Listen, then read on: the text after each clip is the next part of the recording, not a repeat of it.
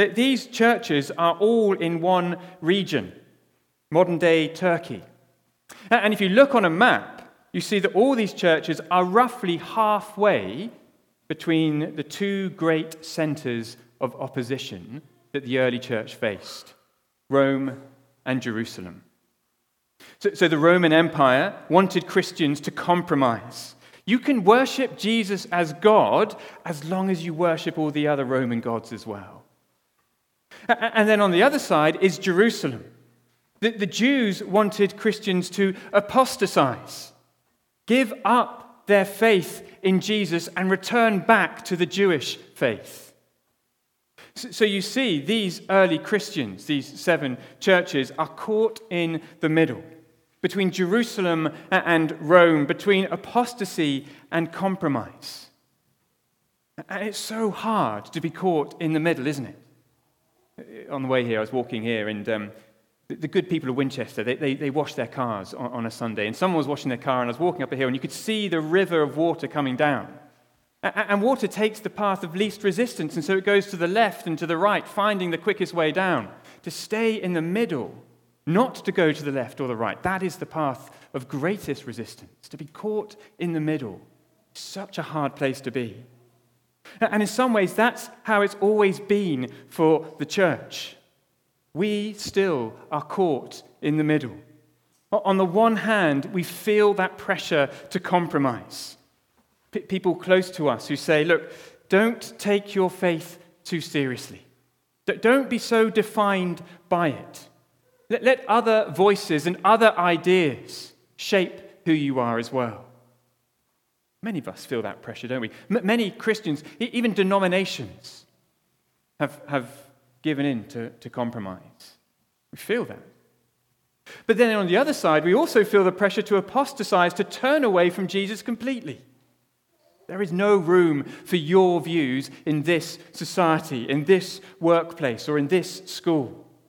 There's no room for the ethics of Jesus, for the exclusivity of Jesus. Know, if you want to flourish, if you want to progress in our society, you must ditch Jesus. Feel that pressure, don't we? We are caught in the middle between the pressure to compromise and the pressure to apostatize, between Rome and Jerusalem. It's such a hard place to be. And in the book of Revelation, Jesus, via John, shows us something that will keep us going. First, we see Jesus amongst us. So, John starts off by introducing himself. And John is the same John who wrote John's Gospel, one of the 12 disciples of Jesus, one of the great apostles.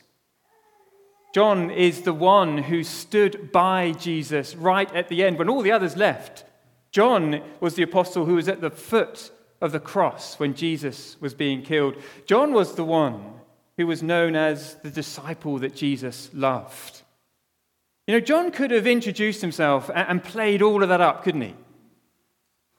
I don't know if you've ever seen the film Anchorman. Ron Burgundy, if you have, you'll, you'll know him. A news presenter with a massively high opinion of himself. And he greets people by saying, I, I don't know how to put this, but I'm kind of a big deal. People know me. I'm very important. John was a big deal. He, he really could ha- have played that line.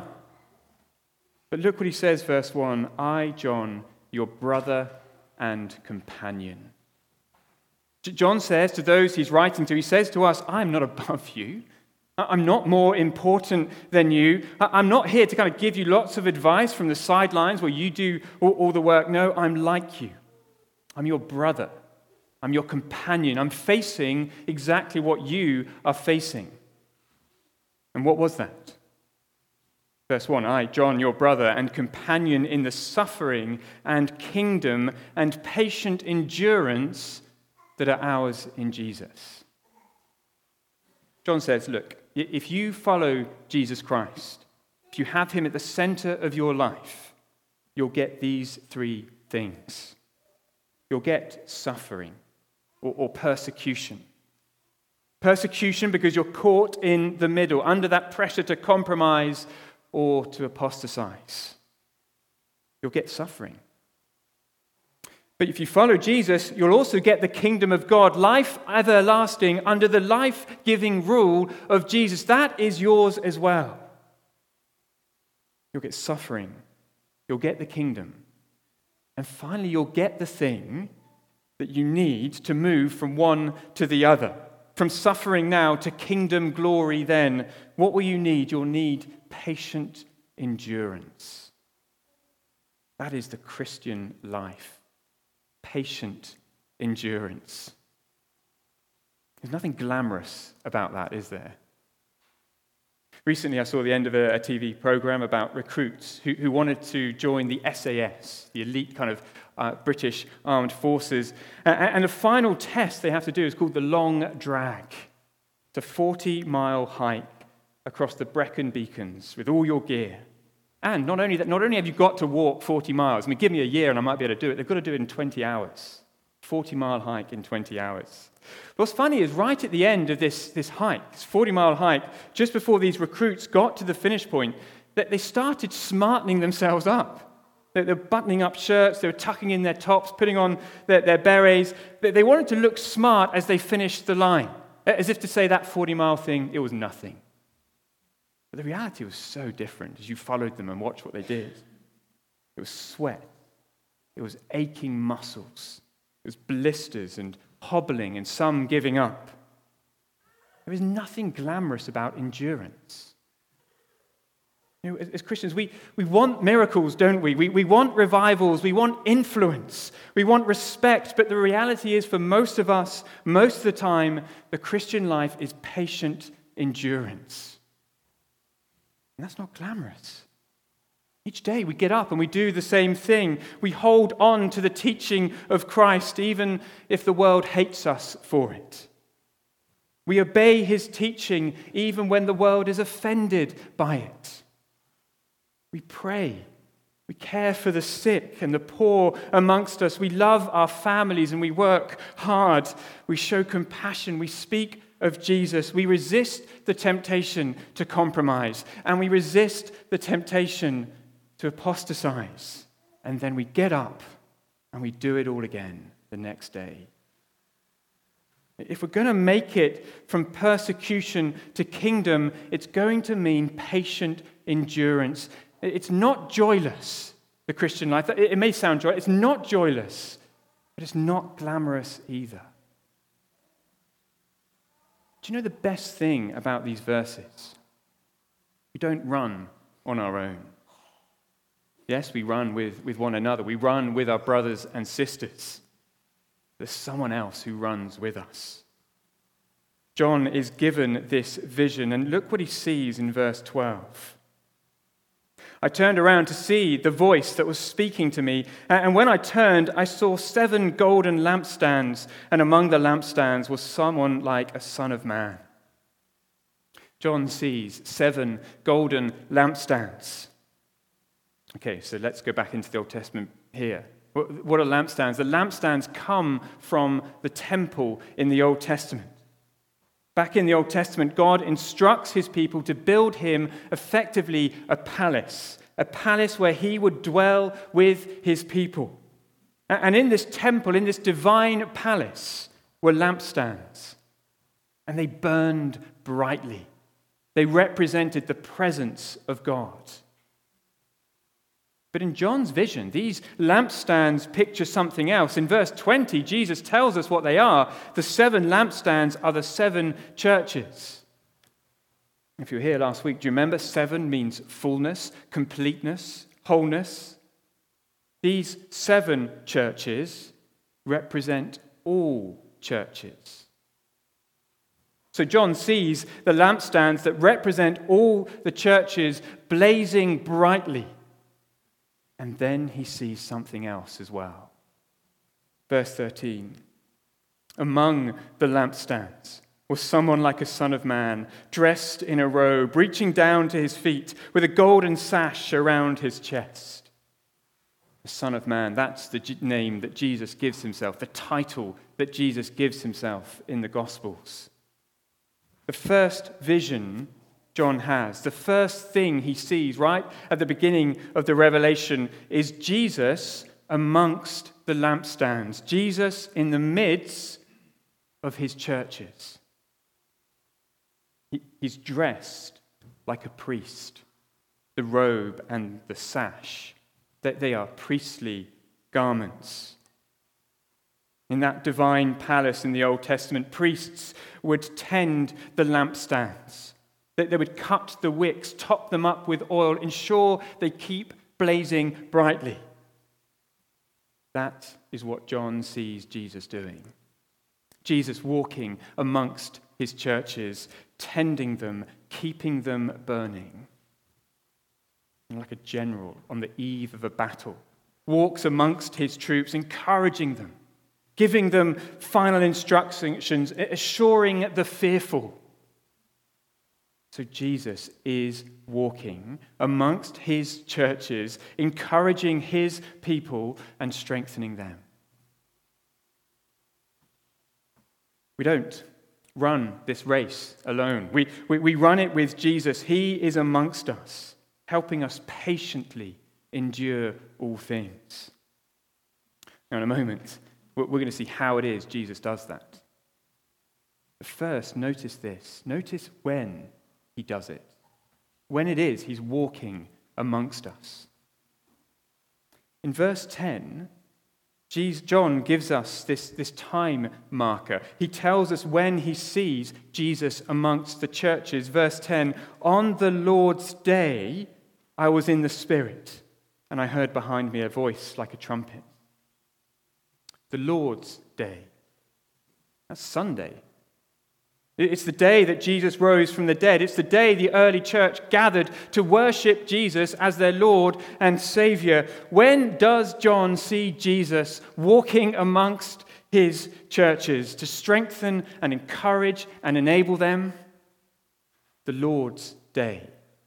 Today, when we gather. By his Spirit, Jesus, even now, is in our midst. He is amongst us. You know, that's why we say to, to, to, new members, people who want to join and, and become members at Redeemer, of all the meetings we do as a church, of all the gatherings, Sunday morning is by far the most important. More important than our prayer gathering or, or, or our midweeks or our Redeemer theology or Redeemer women. Because it is on the Lord's day that Jesus comes amongst us to strengthen our faith to stop us straying and giving in to compromise, to keep us enduring. Yes, of course, He's with us at all times and other times, but He is especially promised to be with us today, right here, right now, as we gather.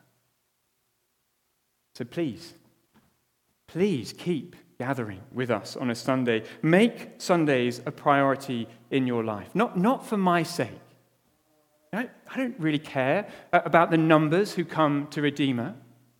In fact, it would be easier logistically if there were a few less of you. You know, like uh, it would just make things that bit easier on a Sunday morning. But I do care about your soul, and I do care about the heart of Redeemer.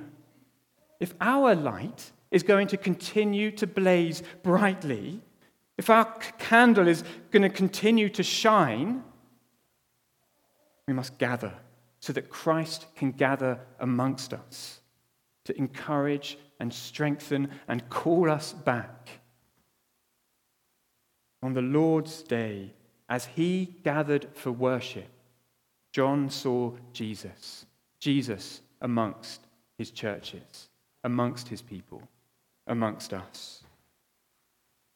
Jesus amongst us. What's the second thing we see that helps us patiently endure? Well, it's this Jesus above us and for us.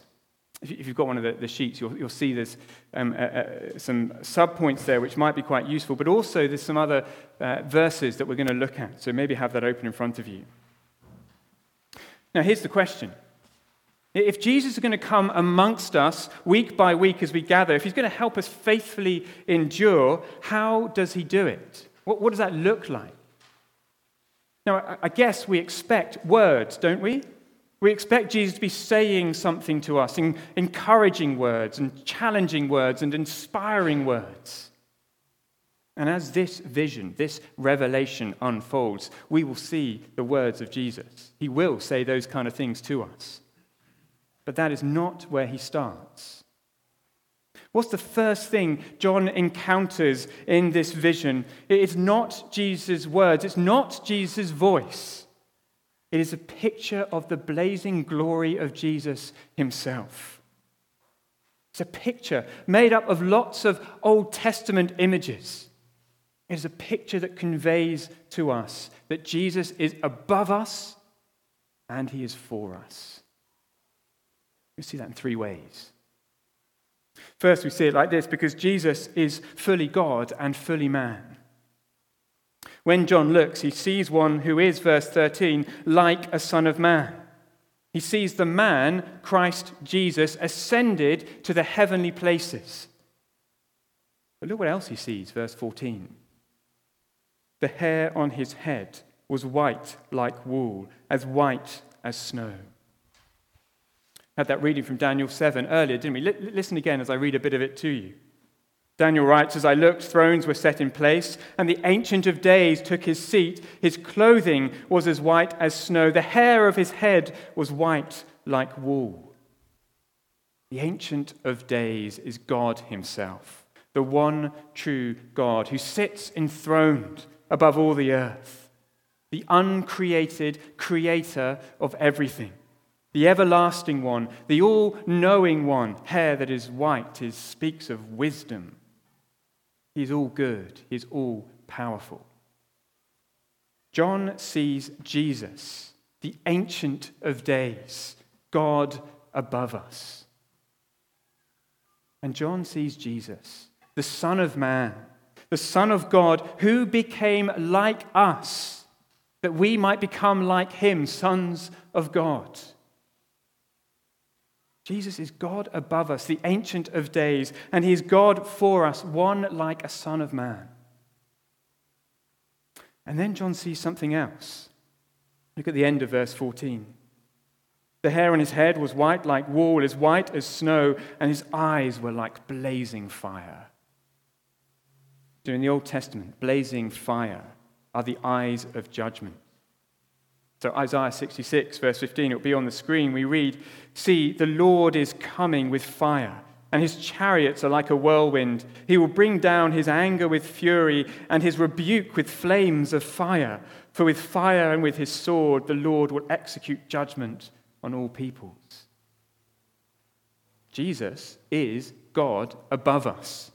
We cannot sway him. We cannot bribe him. We cannot stop him pursuing righteousness and goodness and justice.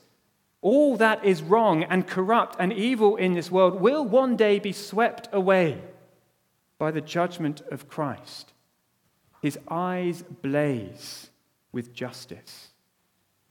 He is God above us. But he is also Jesus, God for us. One of the interesting things I discovered reading this this week is that one of the Old Testament passages that, that, that Revelation 1 is, is kind of riffing off, picking up on, comes from the book of, of, of Song of Songs. Do you know Song of Songs? It, it's a book that recounts the deep love that, that, that a bride and a bridegroom have for each other. It's a pure, beautiful, enraptured love. And as you read the book, it tells us something of God's love for his people. But in chapter 5 of Song of Songs, the bride paints this picture of her bridegroom, and it follows the same pattern that we have here in Revelation chapter 1. Printed on your sheets, you don't have to look at it all now, but you'll see what the pattern is. The bride starts with the head and works her way down to the toes and then finishes with the face.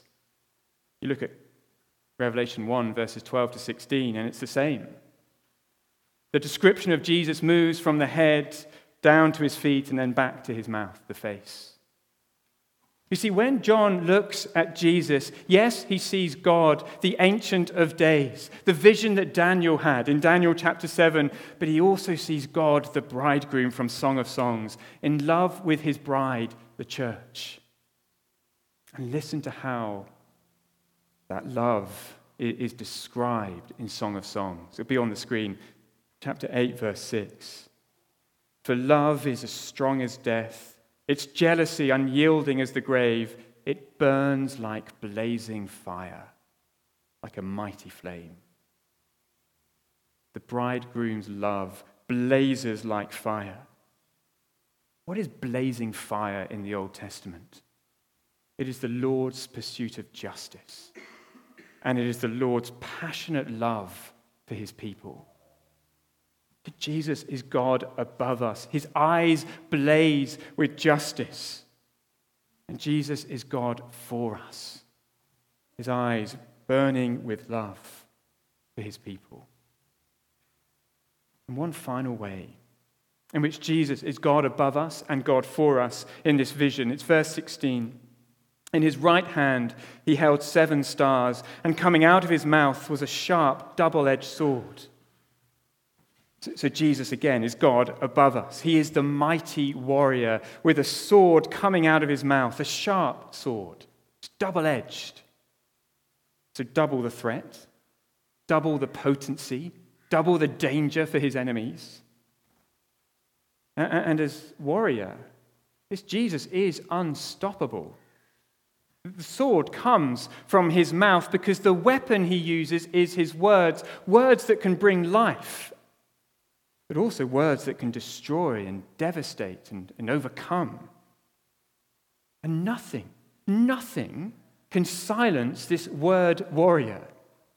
Verse 15 His voice was like the sound of rushing waters the crashing of waves, the thundering of a waterfall. That is Jesus' voice. That's his double edged sword. When we go to North Wales to see Laura's family, there's a walk we, we enjoy doing uh, with the kids, and, and, and you kind of walk up this, this little valley, and you get to the end, and there's a waterfall. And you get close to that waterfall, especially when it's in flood. And the noise is, is immense. The children are right there next to me, and you can't hear a word they're saying. And if you know our children, that's actually a really pleasant moment. You know, finally, their, their voices are drowned out. That's Jesus' voice. That, that's Jesus' words. Drowns out every other voice. It's like a double edged sword. Nothing will stop him, nothing will silence him. He is God above us, the mighty warrior, accomplishing everything he wants. But Jesus is also God for us, because look what he's holding in his right hand. Verse 16. In his right hand, he held the seven stars. To be at someone's right hand is to be in the place of favor.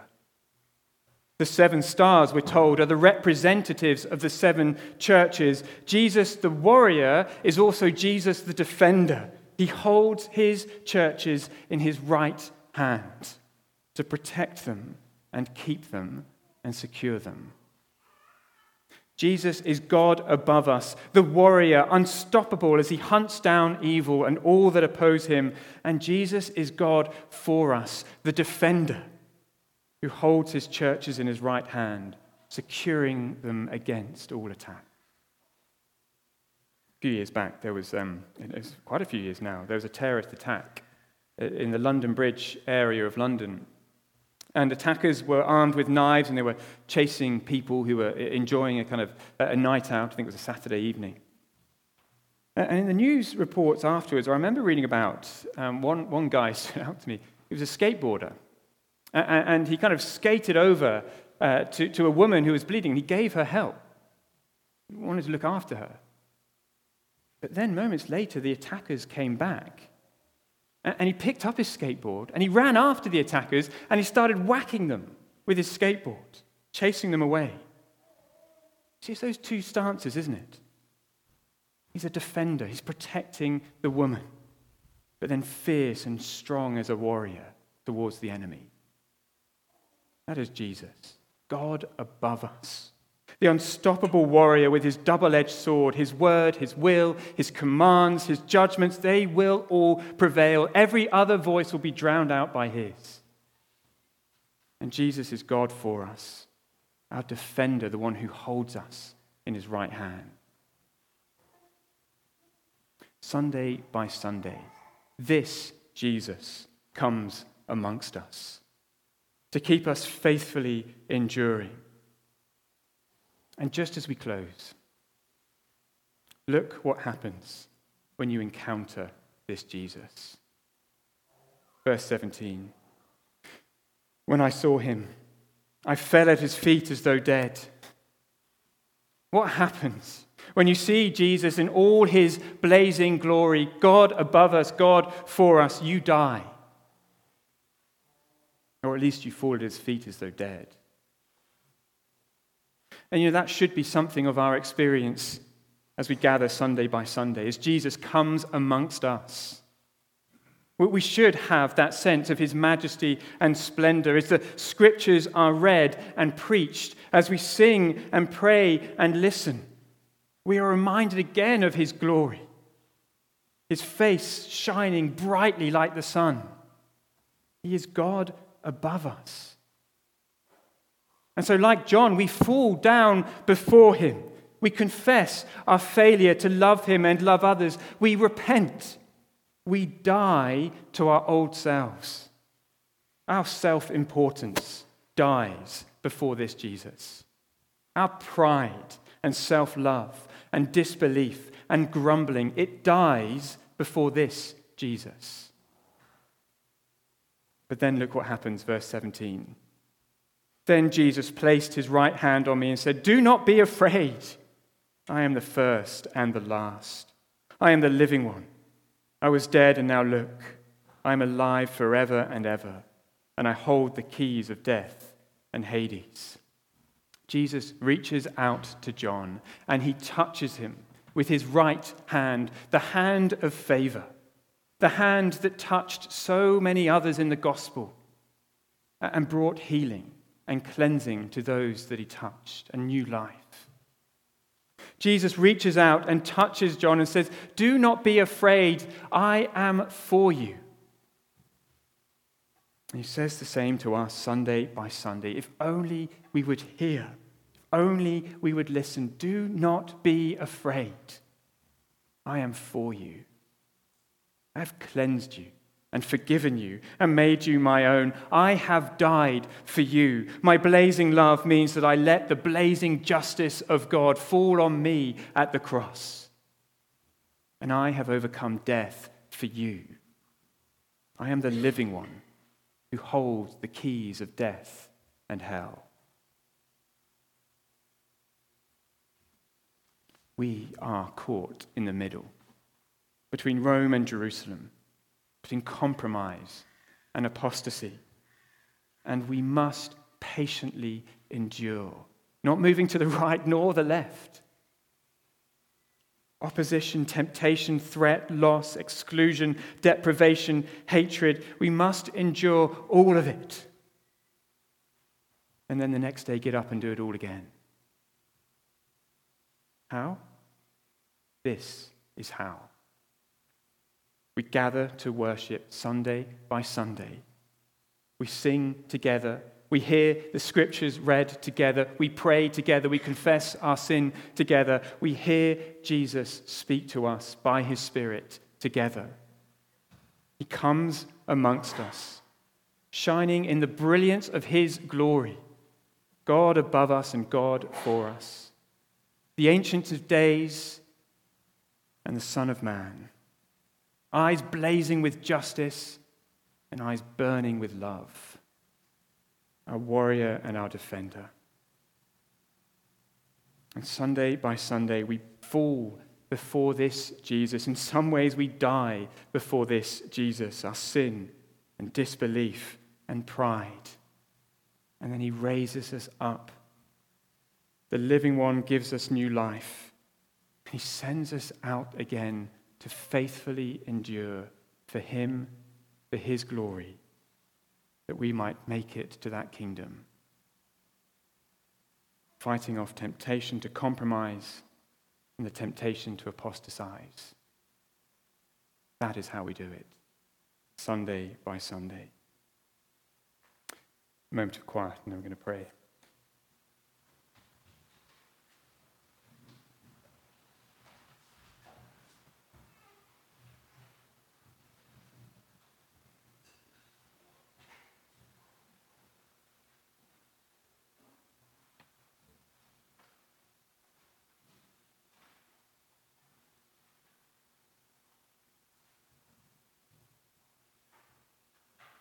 Heavenly Father, we confess that too often our expectation of who you are and what you might do and what we are doing when we gather Sunday by Sunday is so, so small. Lord, we pray that by your Spirit you would give us this deep sense of the power and the significance of what we do when we gather together.